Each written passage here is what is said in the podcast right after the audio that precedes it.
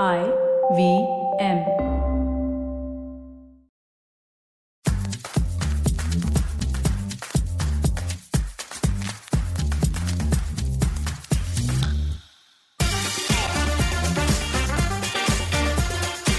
So it's Women's Day again. Yes, that day of the year where brands will put out a whole bunch of offers. The marketing peeps will be going crazy trying to sell you a whole lot of things. Why? Because you're a woman, or then because you have women in your life that you should be treating well. And everybody will put up a post on their Instagram wishing each other, celebrating being a woman, celebrating the different women in their life. But does anyone even know the history of this day? And does anyone really understand the significance of a day like this? Well, not just this day, of all the different days that we celebrate through the year. How many of us actually use Google in a slightly more efficient way on these particular days? Maybe to learn something, to understand where all of this started. Hi, I'm Chetna, your favorite positive action coach, and this is Say No to Drama. And no, I'm not here today to give you a sermon on why these days are a waste of time or why these days are only marketing ploys. I mean, to each his own. However, I would like to share certain things that if women were given a choice, they would really scream out loud today. And they may seem like trivial things, but it's still stuff that I see them struggling through in every session. And also, I will tell women certain things just to remind them that these are the pieces that they need to be working on. So if you are out there celebrating or wishing people happy Women's Day, think about these aspects just for a little bit. Number one, please stop telling women what they can or can't do, what they should or should not do. Yes, and I'm talking to fathers, to parents, to grandparents. I'm talking to the entire patriarchal army that sits in your own house, in your own family. Back off. Stop telling the mother, the wife, the daughter, the granddaughter what they should and should not be doing, what they can and can't do. If your daughter does not want to get married because she'd much rather build her career, say yes and support her. She is allowed to make her own choices and she is allowed to make her own mistakes. If she goes forward five years from now and regrets not getting married, then let her carry that. Let her live through that. That's the point of the human journey. Yes, you can try to prevent it by advising her, but don't threaten her and don't bully her if she's not willing to take your advice and wishes to go on an adventure. So, what if she gets a little bruised and scratched? She's not made of porcelain.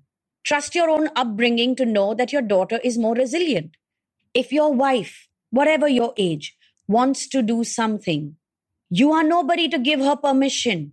She can get up and do whatever she wants to as long as, as a rational human being, she has sat and thought it through and is willing to commit and do whatever it takes.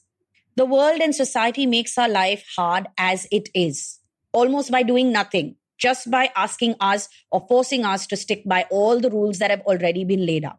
So do your partner a favor. Stop standing in her way. Maybe she doesn't know how to do business. Maybe she's not good with money.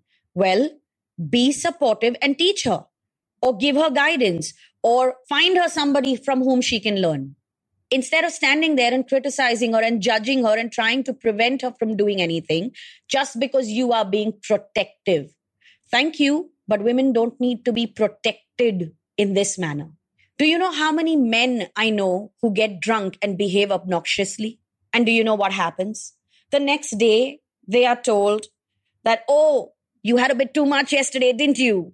And a lot of people don't like it. They may not invite them to the next party or, you know, they'll speak behind his back. But his partner, his wife, his girlfriend will have to deal with the embarrassment and they will turn up at every other social event. But when a woman does the same thing, it turns into a big chaotic space it turns into, oh, how she has embarrassed the whole family, or how she could do something like this, or she has ruined the family name, or oh, she has embarrassed her partner and he can't show his face anywhere.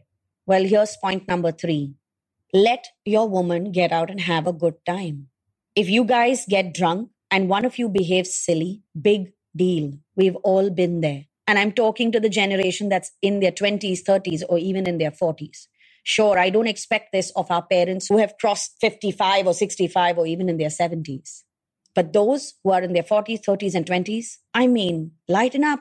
Each and every one of us has gone out, had a gala time, and behaved like an idiot.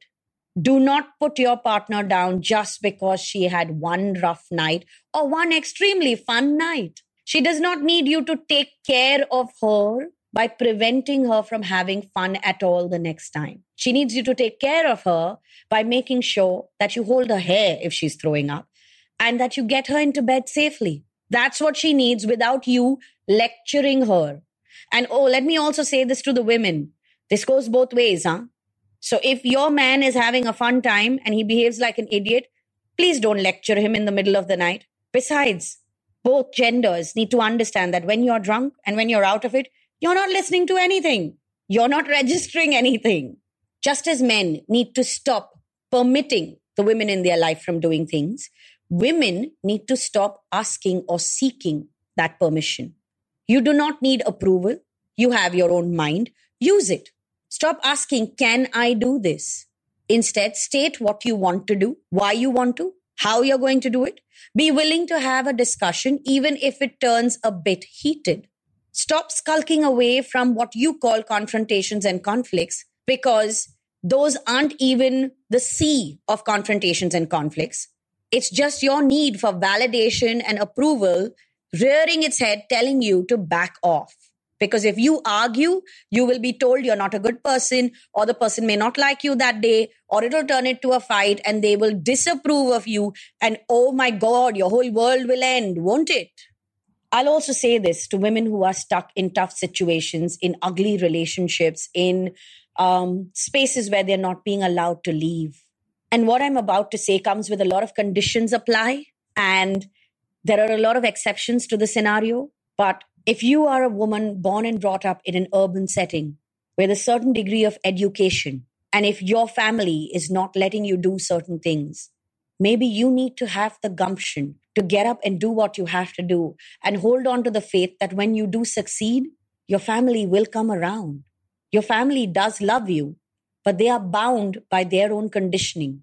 So if you are in a marriage where you are being abused or there is domestic violence, seek help and get out, even if your family is not supporting you. As a life coach who helps women through many of these scenarios, through the recovery process after such scenarios, let me tell you this everyone survives and goes on to thrive, even if their parents don't support them. If you have an education, then get up and move.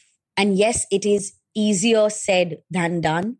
And that's why I said seek help. Reach out to people in your life, whether they're friends, whether they're relatives, or even if they're just a neighbor who's willing to listen and help. Seek help and make your way out of that space. The reason why I directed this to those in urban settings is because those who don't have an education backing them, for them to get out and find a job is that much harder. For them to be financially independent is that much harder. In rural settings, for them to do things and to escape and to find a way towards safety is that much harder. But in an urban city, it's doable. And I say this very cautiously, having helped many people out of such situations, having placed many people on the road to recovery and healing. Do not stay in a bad relationship, in a bad job, in a bad situation just because someone else will think whatever it is they want to think about you, or just because the men in your life aren't giving you permission, or even just because the women in your life aren't giving permission. And at this point, I will say this to all the mothers, grandmothers, aunts, friends who don't support that woman in their life who is struggling in a bad situation and they don't help her get out of it. Shame on you. As a mother, if you leave your daughter in a bad marriage because of society or because, oh, that's her home now, shame on you. As a grandmother, if you do that, shame on you. As a friend, if you do that, shame on you. As a woman, if you see another woman not in a good place, you help her. You get up and do what you have to do to help her and get her out of there. Before we look at the men to do these things, we women also need to step up and change. To the mother in laws who are bullying the daughters and the daughter in laws and the granddaughters, shame on you. I didn't start this episode wanting to shame anybody. But as I have recorded this piece, I've realized that the cliche that women are women's biggest enemies, it is still true.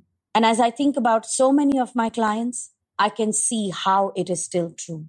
To the men, it's about time you realize that the women in your life are educated, they have dreams, they have traveled the world just as you have. They have already lived a life that is equal to yours from the day they were born till the time that your paths will cross. They are not less than you in any way. To the men, always remember that the women have lived a life that is equal to yours from the day that they were born. We, so many of us have been given the same education, the same opportunities as you.